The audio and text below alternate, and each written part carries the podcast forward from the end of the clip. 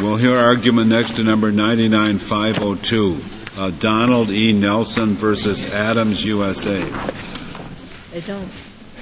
They don't. They- They're burdened to show that they, well, now, because they don't, they want to stay in state court. So whoever is alleging that there is amount under this, No. Only even so, individuals. So that's the end of the case. You That wouldn't would go any further than that. And there's a big, big. Spectators are admonished, do not talk until you get out of the courtroom. The court remains in session.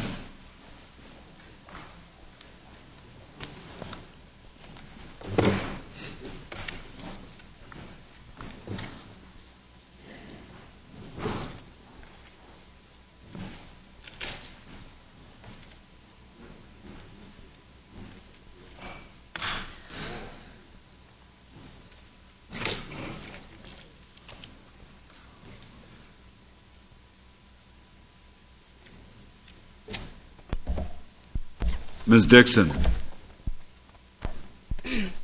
Mr. Chief Justice, and may it please the Court, this is a case where the respondent, Adams USA, obtained a judgment of invalidity, had that judgment affirmed on appeal, obtained a judicial determination of inequitable conduct for an award of attorney's fees, had that award reaffirmed, had All American Sports Corporation dismissed from the judgment, obtained a judicial determination as to the amount of fees to be paid, had that fee award reduced to judgment in the amount of $178,000.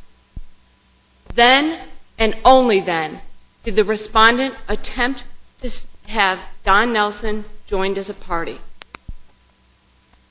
The rules of substantive law, the rules of constitutional law, and the rules of procedural law all tell us that Adams did this wrong. Ms. Dixon, uh, I take it that you don't challenge uh, the fact that the pleadings were amended to add the petitioner. I do challenge that, Your Honor. What I understand the record to say is that the respondents were granted leave to amend their complaint to join Don Nelson as a party. However, as we sit here today, Was any objection made below at that time to the amendment? There was an objection, there was a motion filed to alter or amend the judgment, but there was no, formal objection. Mr. Nelson had not been served with process and had not filed a responsive pleading at that time.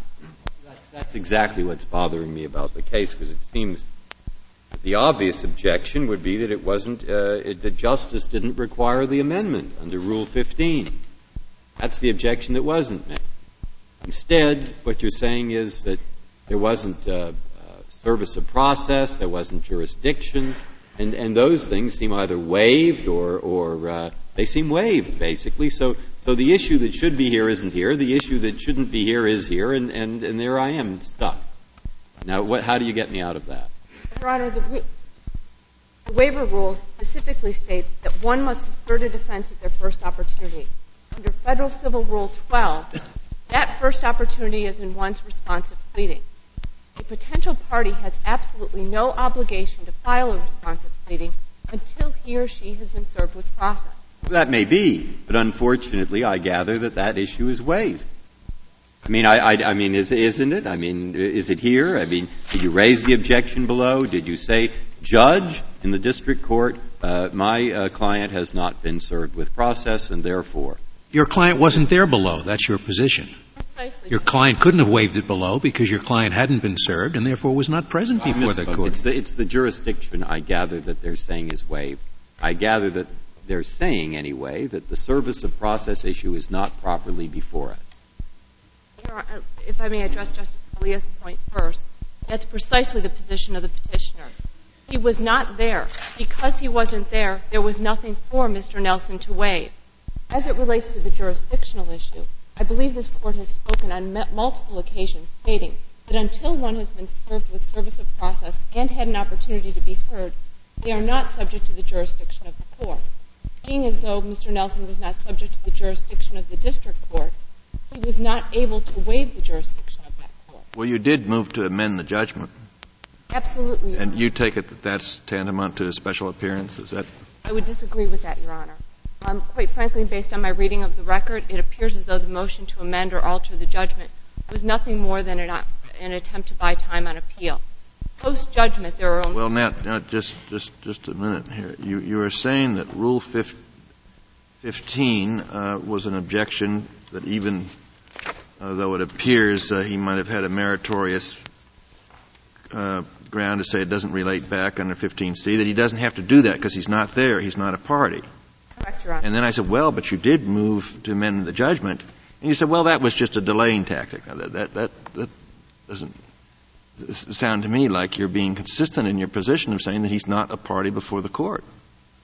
I would disagree with the court. My position is that post judgment there are only two remedies available to someone in the position of Mr. Nelson. One is filing an appeal, the second is filing a 60B, both of which have been done by Mr. Nelson as he sits before this court. Was not a party to the, to the underlying action at the time that motion was pending before the court, and as a result was not in a position to file a responsive pleading.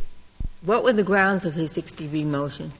The 60B motion related, Your Honor, to the due process violation as well as the violations of the federal civil rules. So he was saying through Rule 60B, I should not have been added as a party to the judgment when I was never added as a party to the lawsuit. Exactly, Your Honor.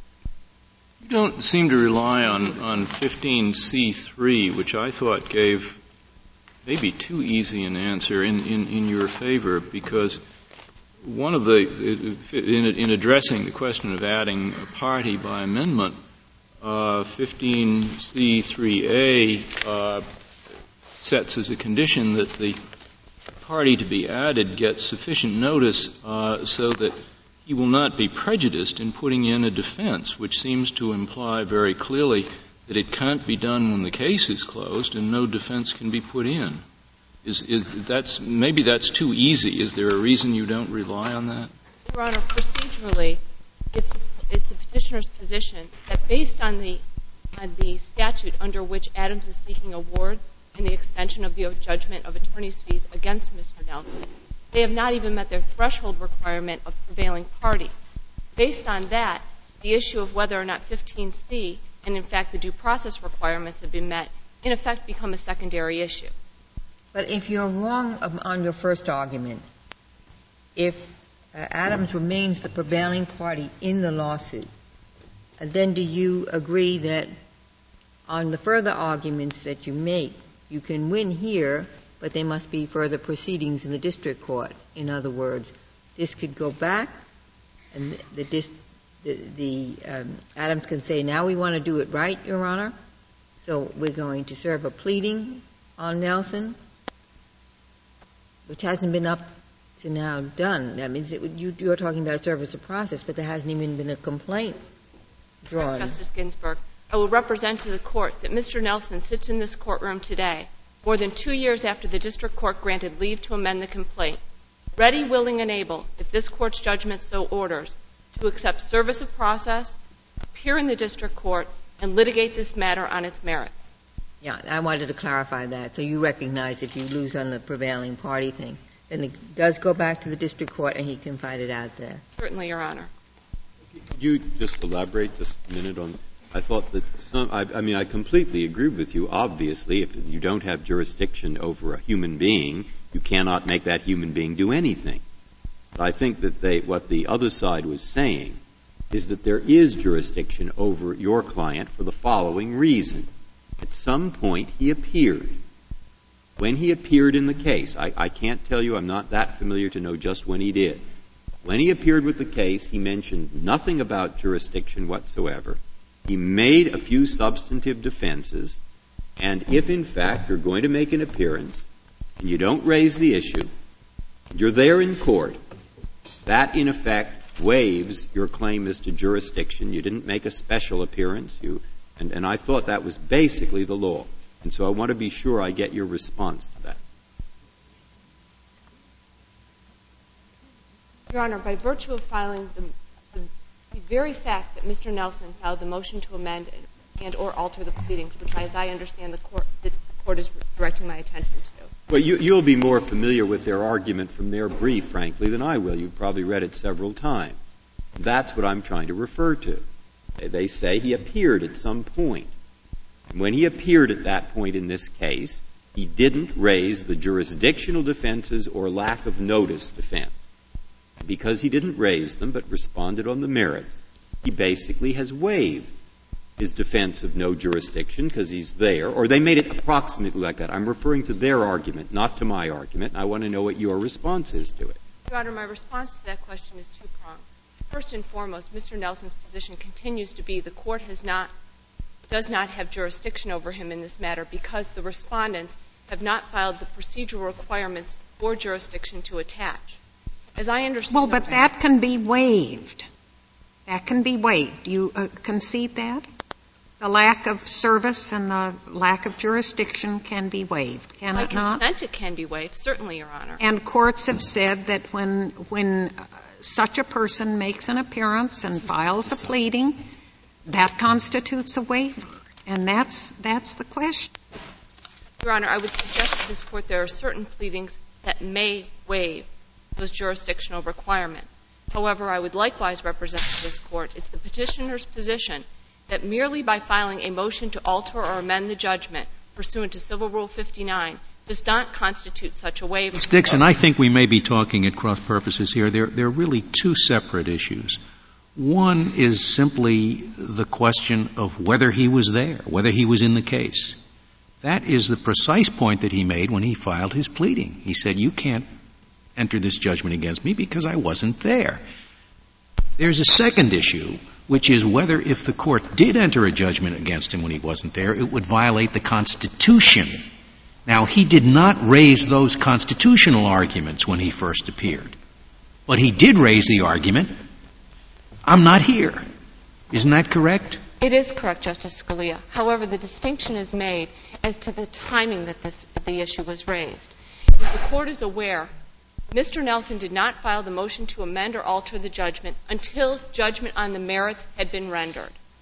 He was simply brought into this case as a attempted to be brought, into this case as a last ditch effort by Adams to have somebody pony up the $178,000 in fees. By virtue of the fact that Mr. Nelson was never subject to jurisdiction of this court when it was heard on its merits, he cannot based on this Court's prior rulings, be subject to an award of attorney's fees post-judgment. Okay, but I, just want to get to the, the, narrow waiver point that was raised. And my recollection is the same as Justice Scalia's, and that is, and I don't remember procedurally how to describe this, but my recollection from reading the briefs was that at the first moment that he filed any pleading following the joinder, one of the things he said is, you can't do this because I am not a party or was not a party. Is, is that recollection correct, that he, he, he raised his non-party status at that moment? He did, Your Honor. Okay.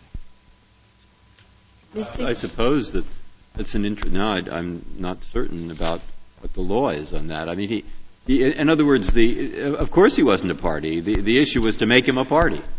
Absolutely, Your Honor. And so, therefore, there, there would be a question as to whether or not the court has, should make him a party. Now, if you say, I'm not a party, don't make me a party, does that waive your juris, I don't know, does it waive your, your, uh, uh, your, your jurisdictional argument?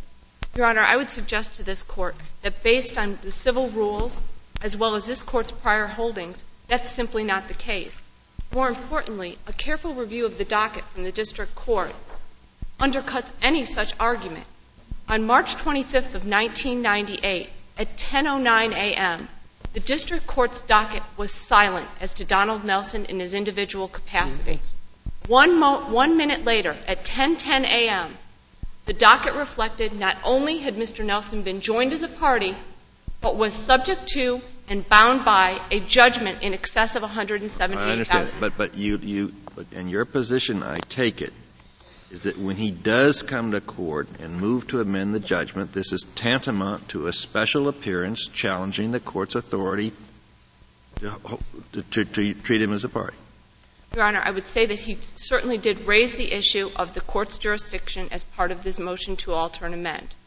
But in no way did he subject himself to that jurisdiction. So that it's tantamount to a special appearance to challenge jurisdiction. I would disagree with the Court. I do not believe it was. Special appearance means that you are contest, you are there only for that limited purpose, and you're not. So I think you agree with what Justice Kennedy just said. A special appearance is a limited appearance simply for the purpose of making that application and not subjecting yourself generally to the jurisdiction of the court. I understand the distinction technically. I just wanted to differentiate. In the Zenith case, counsel for Hazeltine, when they came in, they specifically acknowledged to the court they were making a, quote, special appearance, end quote. There was no such appearance filed on behalf of Mr. Nelson in conjunction with his motion to amend or alter. But he was doing something. He's making some appearance. Absolutely. I mean, the, the motion just didn't float down from nobody. Uh, he was either making a general appearance or a special appearance. Which one would you rather have? I would definitely go with special appearance, Your Honor. Okay. Then if you win on that, if you win on that, you won, I guess, I think. If you win on that, that it was a special appearance and the jurisdictional issue is there and they didn't have jurisdiction because they never served him, I guess you'd at least have to find out about that. Suppose you lost on that. Suppose, just for the sake of argument. For the sake of argument, suppose it turns out to be a waiver of the jurisdiction. Is there any other ground you could win on? Absolutely, Your Honor. Under Section 285, the statute that provides for awards of attorney's fees in patent cases involving exceptional circumstances, that statute has, as is outlined, um, as is also found in the civil rights arena, a threshold requirement of being a, quote, prevailing party, end quote. This Court, although it has not specifically addressed the definition of prevailing party subject to Section 285, has on a multitude of occasions wrestled with and in fact, addressed the definition of prevailing party within the civil rights arena, specifically under 42 U.S.C. 1988. In each of those cases, this Court has found in order to be a prevailing party, one must have prevailed against the opposing side on the merits. The record before this Court is clear. When this matter was adjudicated on its merits, Donald Nelson was not a party. By virtue of the fact he was not a party on the merit, under Section 285, it is impossible for him to be subject to an award of fees What's worrying me about that argument is there's a lot of authority that a prevailing party is a person who gets the practical thing he wanted as against, let's say, the defendant. And so if it was proper to make him a defendant or the effect thereof, I wouldn't want to undercut that law and say that the fact, you know, if he really, if it was proper to make him the opposite side, didn't they get the practical relief they wanted as against him, i.e. that the, yeah. Your Honor, I would agree with you on a more global scale. However, as it relates to the specific circumstances of this Court, as the record reflects, at the time the underlying litigation was instituted, Mr. Nelson had released all right, title, and interest he had in the subject patents, the 110 and the 702 patent. He had absolutely no relationship to either of those patents when the underlying litigation commenced. By virtue of that lack of a relationship to either of those patents, there were no merits against Mr. Nelson to which Adams could prevail upon. That's what he'd like to litigate if he had a chance to, but he well, what do you make of Rule 21, which says that parties may be added by order of the court on motion of any party at any stage of the action? I would suggest to this Court that certainly Rule 21 applies, again, in the more global sense, but it does not absolve the party attempting to amend to their Rule 4 requirements of service of process. This Court has stated repeatedly that one, in order to be subject to the jurisdiction of the court, must be served with process and have an opportunity to be heard. I thought you were going to say that any stage of the action doesn't mean after judgment is rendered. Well, certainly that's a collateral point, Justice Ginsburg. However, but you are saying that. You said, I assume when you said opportunity to be heard, I thought you meant opportunity to put in a defense, which you can't do after judgment. Your Honor, I would suggest to this Court that there are certain circumstances where post-judgment Mr. Nelson could be served with process and joined as a party. However, that mandates that he be permitted to be heard on the merits, specifically the merits which led to the award of attorney's fees. But that does not vitiate. Why isn't it, why don't you, and I may be missing something here, but Why wouldn't it be simpler for, for your position to say, no, they can't get him into this action after judgment? What they can do is try to collect the attorney's fees from him by pursuing him in a separate action and claiming that there is in fact preclusion. He can then defend on whether or not there is preclusion in the assertion of the fee claim against him. And he will do so based on, on whether he was given an equitable opportunity to be heard if he had wanted to in the first action and so on. Why isn't that the more orderly way to, to, to, to structure the possibilities for what they want to do and you want to defend? Justice Souter, I would wholeheartedly agree with you. As I indicated earlier, Mr. Nelson sits here today ready, willing, and able to answer claims that are made in a But complaint. Ms. Dixon, you told me that he wouldn't, they wouldn't have to bring a new lawsuit. That, uh, assuming you lose on your prevailing party interpretation, that Mr. Nelson stands ready in this very case. The judgment is reopened. The question is whether he should be added as a party to it. It could stay in the district court, doesn't have to bring, Adams doesn't have to bring uh, another action, and just air the question, is he responsible for attorney's fees? With it, with no new litigation, or are you changing your mind about that? No, I'm not, Your Honor. I think those op- both of those options are available to Adams. What the fundamental principle involved Well, why would Adams ever want to start a brand-new lawsuit when they already are in court? I can't fathom circumstances under which they'd want to. However, all we're requesting is that if they finish the lawsuit they started with Mr. Well, they didn't even start it. I mean, Mr. Mr. Nelson started the lawsuit. Adams didn't start the lawsuit. But no, uh, Adams certainly did assert counterclaims, which they vigorously prosecuted. Well, the, the reason, all these considerations brought up, what's bothering me at the bottom of this is that there's, it seems to me, an obvious rules-based vehicle for you to make your argument. You would just say, Judge, it's not in the interests of justice to permit this amendment. My client hasn't been here, etc. There are other ways to get him. That's why this case seems about Rule 15 at the bottom to me. But, I'm, I'm unfortunately for you, I guess, if, I'm right, then you didn't make that argument. So, why am I not right? Your Honor, I believe that the, petitioner on appeal has, whether or not he raised the Rule 15 argument directly, certainly raised that by virtue of his more, more far-reaching violation of the federal rules of civil procedure argument. The, fundamental principle involved in this case is a complete failure of service of process. And notwithstanding that complete failure of service of process, an attempt to bind a stranger to the litigation post judgment. And that finding by both the district court as well as the federal circuit court flies in the face of this court's prior rulings.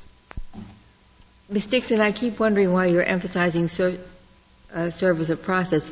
No complaint was ever filed in the district court naming Nelson. Correct.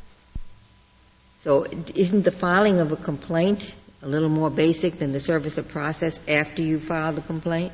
Certainly the filing of the complaint is the predicate act to permit Mr. Nelson to file a responsive pleading, hence subjecting himself to the jurisdiction of this court, of the, district court. The fundamental problem in this case is that without that opportunity to be heard, Mr. Nelson was nonetheless subject to a judgment where he had no opportunity to litigate the underlying merits.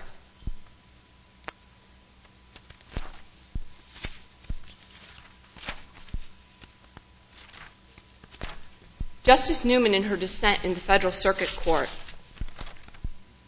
stated it very accurately that both the respondents and the majority for the Federal Circuit hold hard and fast to this concept of this case presenting a, quote, particular circumstance, end quote.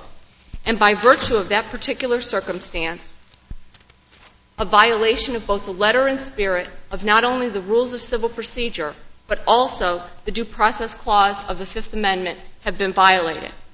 It's the petitioner's position that circumstances should not circumvent the rules. They should be strictly adhered to, and to be uniformly applied Was your, was your constitutional claim raised before the Federal Circuit? Your Honor, I did not find it in the brief. However, if I could direct the Court's attention to Justice Judge Newman's dissenting opinion, it was discussed at length, and one must presume that it was dealt with before that Court. Well, I'm not at all sure that's true of our practice. If it appears in the majority opinion, uh, one needn't go further because even if the majority opinion discussed it without having been raised, it, we have jurisdiction to review it. But if it's not discussed in the majority opinion and wasn't raised in the brief, I, I'm not at all sure it's before us. Your Honor, I would respectfully disagree with that conclusion. Um, assuming without conceding that the due process clause was not raised before the Federal Circuit Court, the due process considerations in this case are so fundamental to the issue that this Court has the authority to exercise their supervisory responsibilities and deal with that issue in the Nelson versus Adams matter. And what's your authority for that, that proposition that you just stated? I would say that that's uh, rules of the Supreme Court 10. You don't have a case. Uh, not offhand, I don't, Your Honor.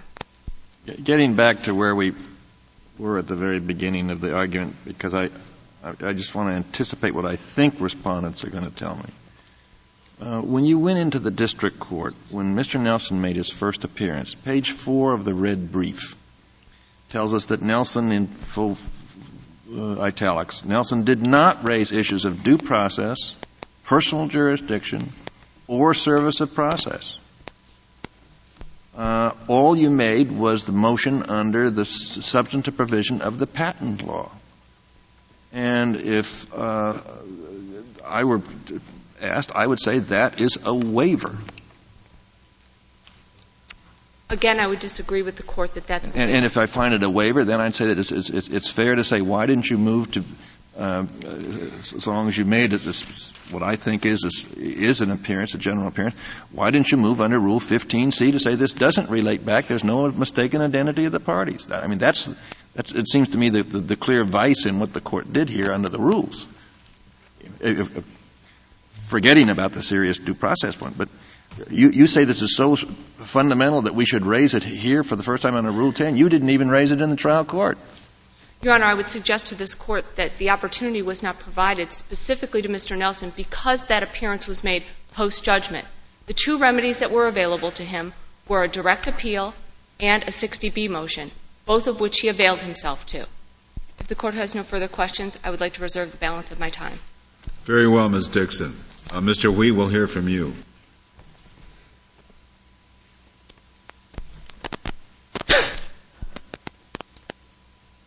Mr. Chief Justice, and may it please the Court, there are at least three major waivers in this case.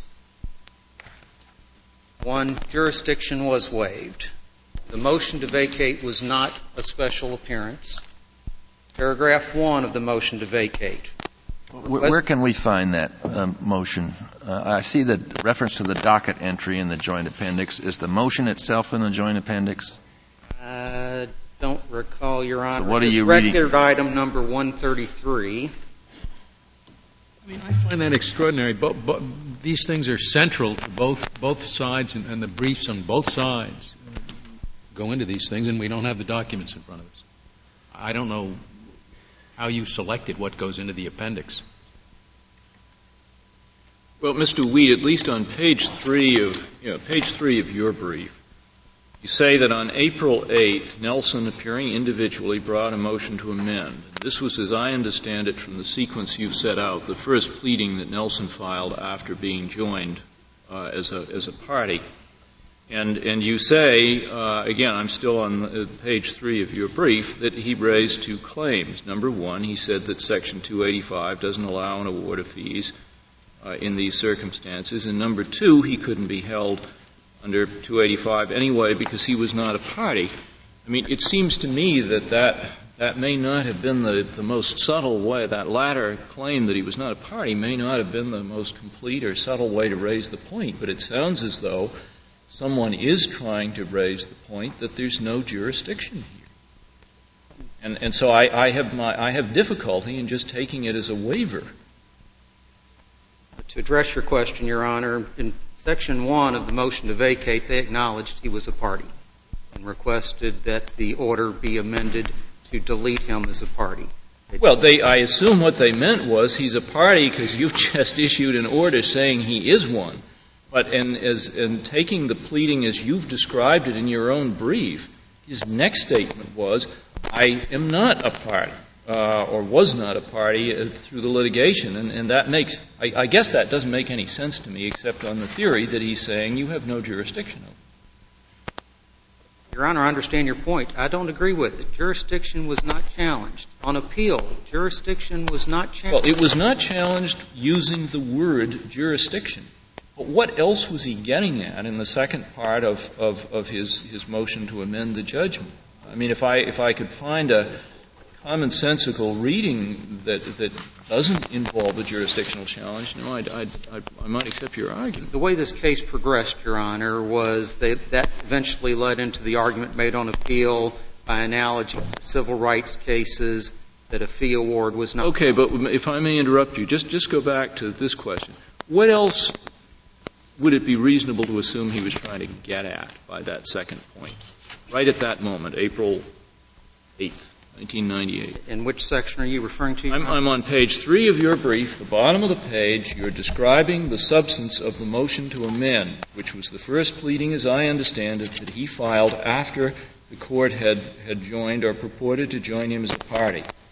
And he, he says two things in his motion to, to amend the judgment. Number one, he says 285 uh, doesn't, in fact, entitle them to fees. Number two, he says, beside, even, even aside from that, uh, and I'm quoting your brief, he was not a party to the litigation. Don't you think the, way, the reasonable way to read that second point is he is claiming juris, he is contesting jurisdiction? Your Honor, I'm what else was he doing? Tell me that. He was saying, I'm not liable for this fee award. Under, under 285. Under 285. He said that in the first Right. part. No. Now we're at the second part. He's saying, I'm not liable uh, because I was not a party to the litigation. He was not a party when the judgment was originally entered. Yes, Your Honor, that's the way I understood Isn't that he argument. contesting the jurisdiction of the court to make him pay the fee award? I do not read that as a challenge to the jurisdiction. On appeal, jurisdiction was not challenged. A Rule 15 argument was made on appeal. Rule 15 relates to what parties must do. His position, I take it, is he never comes within Rule 15 because he's never even been, uh, no complaint has ever been filed against him, no less served on him. So Rule 15 is assuming you are already a party and then states your obligations. Justice Ginsburg, as I read the Rule 15 argument, it was about the timing, not the question of whether he was made a party. Questioning the timing. Was it too late in the proceeding to make him a party? And that question's been waived in this court. But you, don't waive a question when you're not in the litigation at all. Rule 15 is framed in terms of somebody who's already there. Can you have an amendment that relates back? But it, speaks in terms of parties, people who are who have party status. The the, the underlying uh, the root problem here is it sounds a little bit like the Red Queen who says judgment first, and then you could state your defense. Your Honor, it was a peculiar procedure. We've looked through the peculiarities and particularities of this case. We were looking at the, fact that it appeared Mr. Nelson was collaterally estopped by the finding against Ohio Cellular Products. He didn't question jurisdiction. He questioned the timing of the amendment. I don't know any other way to reasonably interpret his first appearance. As you describe it, he could not be held liable under Section 285 because he was not a party. Now, there's nothing in Section 285 that mentions party. I mean, he's appealing to a general principle that you can't be held liable in a piece of litigation, whether it involves 285 or anything else, unless you're a party. Now, that, you know, that sounds to me Can I ask you sort of a like a jurisdictional objection. What, what else was he objecting to? Was he, was he referring to some language in 285? Your Honor, I understood it to be two objections. The 285 objection was because we had not prevailed against him, the, the analogy to the civil rights cases. And objecting to the timing of the amendment. Rule 15 objection, which has been waived, page 7 of the petition for cert, they say they no longer question the timing of that amendment. They agree the timing was appropriate under the circumstances of the case. Well, of course, 285 does mention parties. It mentions prevailing party. And I suppose your argument would be that he would say this means that the non-prevailing party is the one uh, who has to pay the fees, and he's not a non-prevailing party under 285. I understand their argument, Your Honor, and But- disagree with it. No, no, I think you want to agree with You, it. I, I think, I think you agree with. That he was think- not a non-prevailing party, is my understanding. Yes, You're- he's- Are we saying the same thing? Excuse me, Your Honor. In, in, in all events. I, I take it uh, that he could be a non-prevailing party for two reasons. One, uh, that he just doesn't fit within the, uh, the purpose and intent of 285 as a substance matter. Two, he could be a non-prevailing party because he wasn't in the litigation as a matter of due process. Your Honor, a couple points there. Of course, uh, due process is a waivable defense. We think he did have due process here. He was. What, what process do you say is due before someone can be made a party, to amend, to bring someone in? In the collateral estoppel context, I believe, because of the collateral estoppel situation, I believe Mr. Nelson had his due process. Do you think that a complaint has to be filed to accord due process before a complaint can be amended uh, to bring somebody in? Your Honor, the order we tendered with the motion to amend, the order said the third-party complaint is deemed amended to add Mr. Nelson as a party. I would have There's thought no it was, change I would have thought it was fairly fundamental under due process that you have to uh, have a complaint that names the party and serve the party with, with process. Your Honor, service of process is fundamental. You don't always, I guess, do you? I mean, there can be weird situations where they just made a mistake in the name. Or, or say they were Siamese twins and the other one wasn't named properly, but he's been in the courtroom the whole time. I mean, there, there are odd situations where I guess you can, but it isn't normal, right? I mean, I, I, it's, it's not normal that, that you, you, you would, that what happened here would happen. This was not a normal case. I agree, Your Honor. Perhaps a complaint would have been the approach rather than a motion.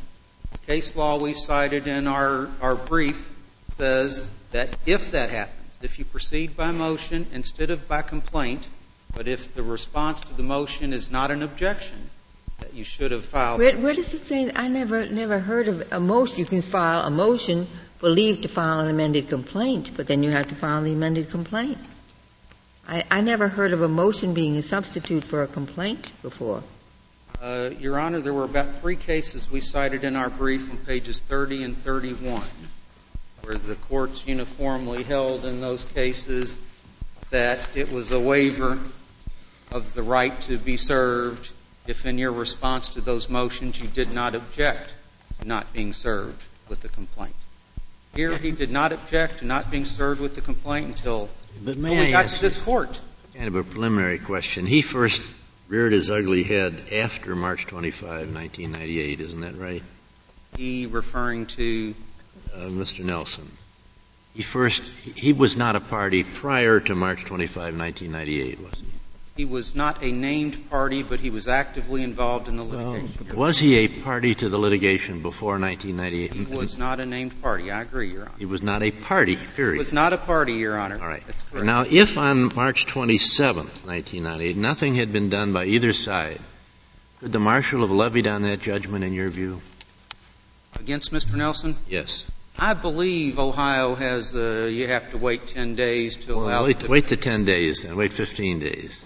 Uh, You think it was a valid judgment that would be enforceable by seizing his assets? Your Honor, I'll be candid with the court and say, frankly, we were scratching our heads saying, what do we do next? And less than a week later, after we received the order, in came the entry of appearance. Okay, he's here now. So that without that appearance, you would agree, I think, that there was no power, there was a, there was a void judgment as to him. We felt that we needed to serve him with something and we weren't sure what. The order saying the complaints deemed, the third-party complaints deemed amended to add him as a third party, serve him with a copy of the third party. Why didn't you join him initially? You- You're, you're arguing issue preclusion, you're saying he was really there even though we didn't join him. That's a mystery. Why didn't you join him in his individual capacity? Frankly, Your Honor, my, my practice, whether it's good practice or not, is I don't sue every potential party. Tend to go after Yeah, but you don't, I'm sure it isn't your practice ordinarily to join people after ju- final judgment has been rendered. It- It's not, Your Honor. This was not a normal case. You know, in the patent infringement. But you know, you, you, you have only one case that's, that's somewhat in point, and that's the Thompson case. But that's where the corporation represented to the court that it was going to be good for the judgment, that it would have the wherewithal to pay, so you didn't have to join the principal. And then it turned out the corporation had nothing. Here, there was nothing of that nature. Yes, Your Honor. Thompson is factually distinguishable based, based upon that distinction you just made. But the law in Thompson is the timing of an amendment post-judgment, and the Federal Circuit held that was appropriate, that you can amend post-judgment to add a new party. That's what we did. Even though the court in Thompson itself made it clear that what drove that result was a misrepresentation that had made to the, made to the court with the principal's knowledge that the corporation would be good for the judgment. you know, a, a consideration in whether to allow amendments, whether it's unjust. That was an equitable consideration.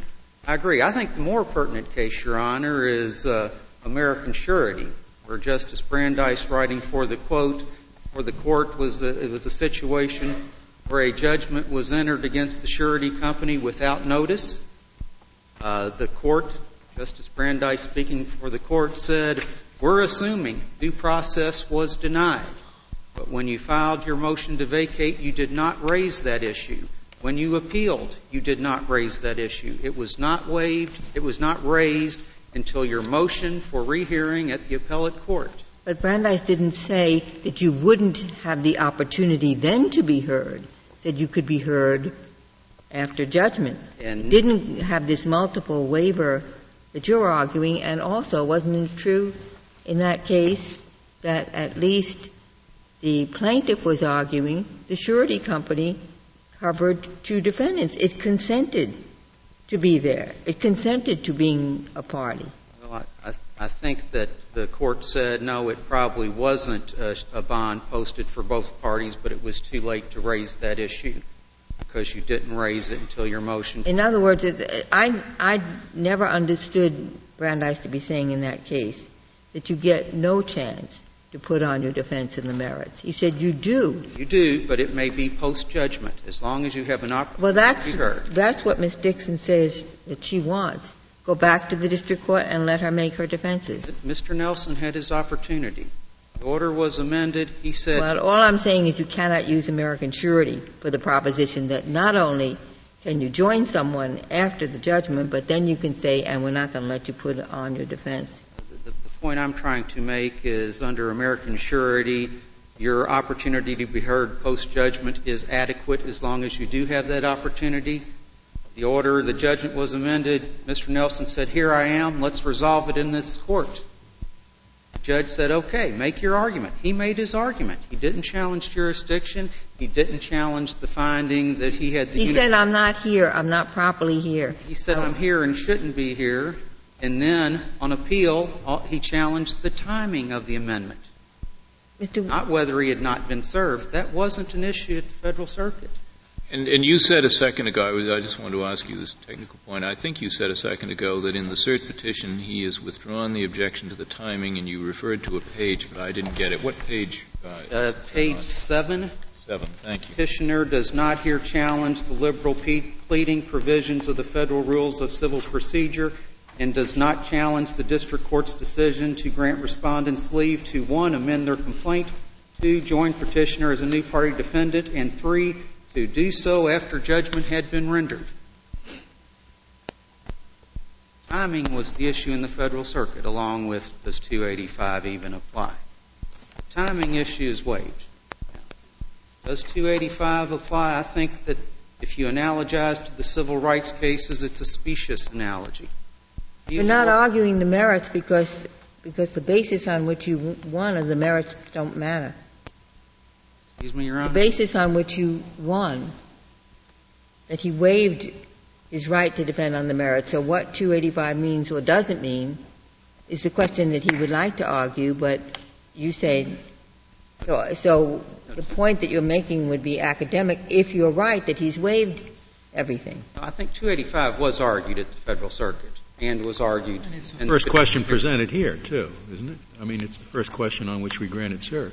You know, in our response to the petition for cert, our position was that's the only issue that would really be right for consideration by this Court. All the other issues had been waived. Uh, And again, we think it's a specious analogy to analogize the 285 fee award, the civil rights fee award, because they are awarded for totally different purposes. In the, court, in the Court of Appeals decision in this case, at page 23 of the petition for writ of certiorari, uh, under where, where they have the discussion section, the second paragraph, it's talking about what Nelson contends. It says he can't be responsible individually for paying the fee, fee, fee award. Such a prohibition against assessing attorney's fees against a non-party he seeks to fashion from language in the Supreme Court's decision in Kentucky against Graham. There, he was certainly complaining about an award against him having been made when he was not a party, don't you think? Well, the way we understood it was he should have been a party when we obtained the, the judgment on the merits. And he was not a party at that point.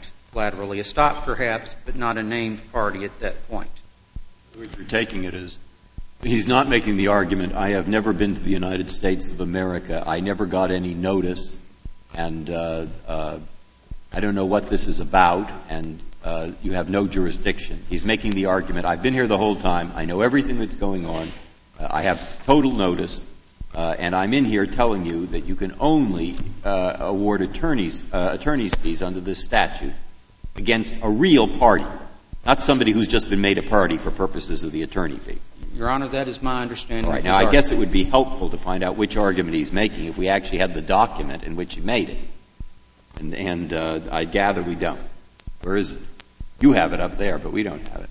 Uh, What I have petitioned for cert, Your Honor. All right. Well, where, where, where is the document in which he went to the district court and made whatever argument it was he made? Is that with the clerk's office or somewhere? The- the- All right. There actually have been two, and we need to clarify this quickly. There was the motion to alter and amend the judgment entry, docket item number 133. Uh, Ms. Dixon? 133. Yes, 133. Uh, Ms. Dixon this morning did mention the Rule 60B motion to vacate the judgment. That motion is totally collateral to the record you have. That motion was filed after the Federal Circuit affirmed the judgment. It's the trial court has held that jurisdiction was waived. That decision is uh, a reprinted full text in our response to the petition for cert. That issue's at the Federal Circuit right now, whether the trial court had jurisdiction. I mean, they're going to have it one way or the other. Did they raise it in the matter that's before this court, or did they not raise it? There, they say it wasn't raised yet. It needs to be addressed. What is this other proceeding that's now pending in? After the Federal Circuit affirmed this judgment, they filed a Rule 60B motion to vacate the judgment, filed that with the trial court. The trial court overruled that motion. The opinion is re- reprinted full text in our response to the petition for cert. That order is now on appeal at the Federal Circuit and is fully briefed. It is not in the record on appeal here that you have. Has, been, has it been stayed pending our decision in this case? Uh, I haven't received an order to that effect, but I suspect that it has, but that's just a guess on my part. There's one other feature of this and I'm curious about. In addition, I wondered why you didn't join him in the first place. Then at the end, I take it your concern is that the corporation does not have the wherewithal to pay this judgment. Was if he were sole shareholder and the assets of the corporation were distributed to him, you could go after those assets in his hands, couldn't you? I mean, based upon the judgment we have against him, In other, in, I, my understanding was that in a bankruptcy situation where you have a one-person corporation, that that shareholder you can go after the I- shareholder to the extent that he got a distribution from the corporation. I'm not involved in collection law, but I do generally understand that to be the case, that if there is a liquidation, you can follow the Right. assets to the shareholder. Right. Uh, I don't know that there are any assets. We've tried various executions, and they've all come back with there being no property found against the corporation. We were told it was going to be shut down if we obtained the judgment against it, and that's what motivated us to then proceed against Mr. Nelson individually. Being our view, he was collaterally estopped to challenge the finding that the fee award was based upon his inequitable conduct, and that finding wasn't challenged at the, either the trial court or the federal circuit. Well, in the trial court, he wasn't there, and the, the problem that this case presents is, you know, the corporate form means something. And your argument seems to suggest that any time you have a judgment against a one-person corporation, then after you get that judgment, you can join the sole shareholder if you're shaky about Just- there being enough in the corporate till. Justice Ginsburg, we're asking for something much more narrow than that. When you have a situation where it's a controlling shareholder, in this case, the sole shareholder, controlling officer, the person actively involved in the litigation, person controlling the litigation, and therefore collaterally estopped by the finding against the corporation, uh, and if it is that person who committed the fraud which warranted the fee award, that you should be allowed to recover that fee award But you may well be right ultimately, but as I understand Mr. Nelson's position, he is challenging that he was solely in control uh, of the litigation, of what went on. He is raising a number of factual questions that haven't been aired before any court. Your Honor, I don't believe that's in the record. Pre-judgment, he challenged whether he committed inequitable conduct. The trial court found that he did. He didn't, the corporation did. No, He they wasn't found that it was his inequitable conduct that was impu- imputed to the corporation, and, and that that inequitable conduct that he personally committed was what Yes, but he was not a party to that, and he is at least contesting the extent to which he had control over the litigation because the corporation changed hands in between, and that you say he was in control. Your- your- Do I, do I read his position incorrectly to uh, challenge that? That argument did not come up until we were in this court. It would have been logical in his first appearance to say, hey, I'm not served, you don't have jurisdiction, I'm not in privity with Ohio Cellular Products. None of those arguments were made. He said, here I am, I don't think I have to pay the I thought he award." said, uh, here I am not because I'm not a party. Said he did not, should not be a party and wanted that order reversed or vacated that made him May a I- party.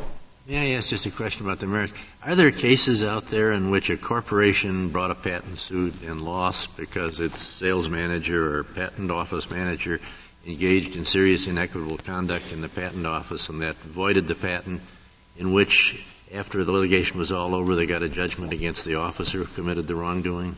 Uh, yes, Your Honor, there are. I think the best case on that point is the Hughes, H-U-G-H-E-S case cited in our brief.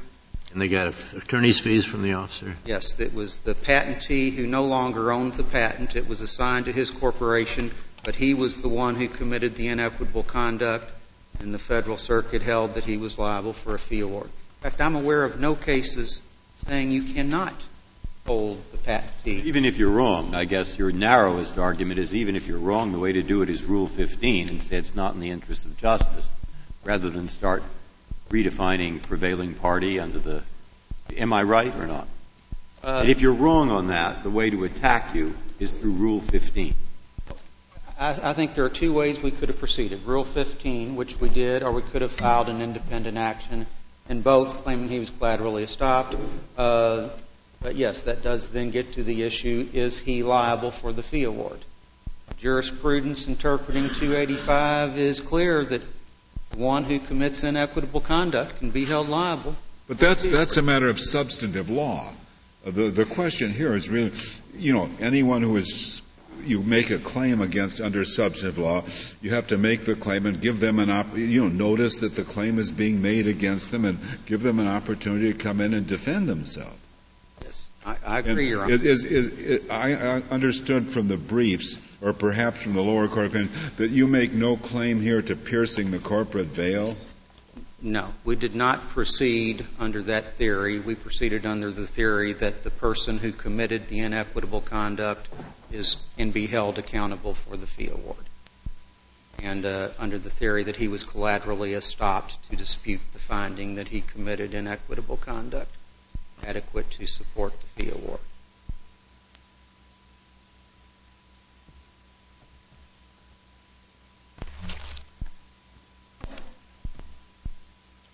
Unless there are other questions, I will conclude my remarks. I thank the court for its attention to this matter. Thank you, Mr. Wheat. Um, Ms. Dixon, you have three minutes left. Thank you, Mr. Chief Justice. There are a few points I wish to attempt to clarify for the court. Would you clarify for me why in your petition for cert you said that petitioner does not challenge the district court's decision to grant respondents leave to amend the complaint and to join petitioner as a new party defendant and to do so after judgment had been rendered? I mean, there we are. So uh, that, that isn't some kind of a waiver? No, it isn't, Your Honor, because even conceding the district court's ability to perfect all three of those items, it does not obviate Mr. Nelson's right to service of process and the right to be heard. What the petitioner does challenge in the district court and object to in the district court's finding was having rendered a judgment against him without affording him the opportunity to be heard on or defend on the merits and there were multiple defenses available to Mr. Nelson, as well as a potential counterclaim, which were not available to Ohio Cellular Products, which in turn were not raised at the trial court. Ms. Dixon, how, do you explain uh, the, statement by the uh, uh, trial court here on your later application for a 60B uh, motion? Uh, in denying it, the court says this the Federal Rules of Civil Procedure provide that a challenge to personal jurisdiction, insufficiency of process, or insufficiency of service of process is waived if not made in the party's first responsive pleading or motion. It is not disputed that Nelson did not, in any of his prior pleadings, make the objections he now seeks to raise that is, personal jurisdiction, insufficiency of process, or insufficiency of service of process. Your Honor, I respond to that quite directly. Under Civil Rule 12, a responsive pleading is a party's first opportunity to be heard. However, the responsive pleading is, deemed to either be a dispositive motion prior to filing an answer or an answer. The predicate to that is Adams' filing of a complaint and giving Mr. Nelson the opportunity to affirmatively respond to the same. You, you, you well, I mean, it seems a reasonable rule laid down in, in, in that, uh, in, in, that denial of the motion that the federal rules provide that, that these defenses are waived if not made in the party's first responsive pleading or motion. And you're saying that uh, you didn't have to make those defenses in your, in your first motion? Correct, Your Honor, because as we had addressed during my initial argument, Mr. Nelson's filing the Rule 59 motion would have been a special appearance, and he would not have been subject to the jurisdiction of the court by virtue of the same. In other words, the answer by motion or by answer to the complaint, Rule 12 is the rule in question, and Rule 12 says you can make a motion in advance of answering the complaint or you can answer the complaint. So Rule 12 is set up to deal with a case where a complaint was filed. And then it says you respond to that complaint either by pre-answer motion or by answer. Precisely, Your Honor. How, how can you consider your first, uh, your April 8th appearance a special appearance when you made two arguments, the first one of which was obviously to the merits, namely Section 285 does not allow an award of attorney's fees against an individual who engaged in inequitable conduct. That's certainly a, a general appearance. I would disagree with the court. It was merely a special appearance in an attempt to bring some deficiencies in the procedural aspects of the case to the court's attention. Thank you, Ms. Dixon. The case is submitted. The Honorable Court is now adjourned until tomorrow at 10 o'clock.